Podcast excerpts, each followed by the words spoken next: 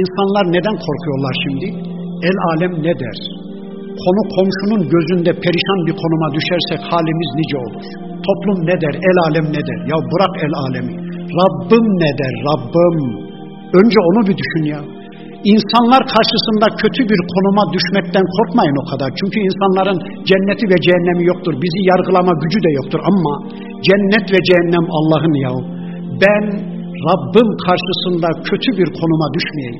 Rabbim ne der? Ya ben bu işi yaparsam Allah'ı darıltırım. Ben bu işi yaparsam Rabbimi küstürürüm.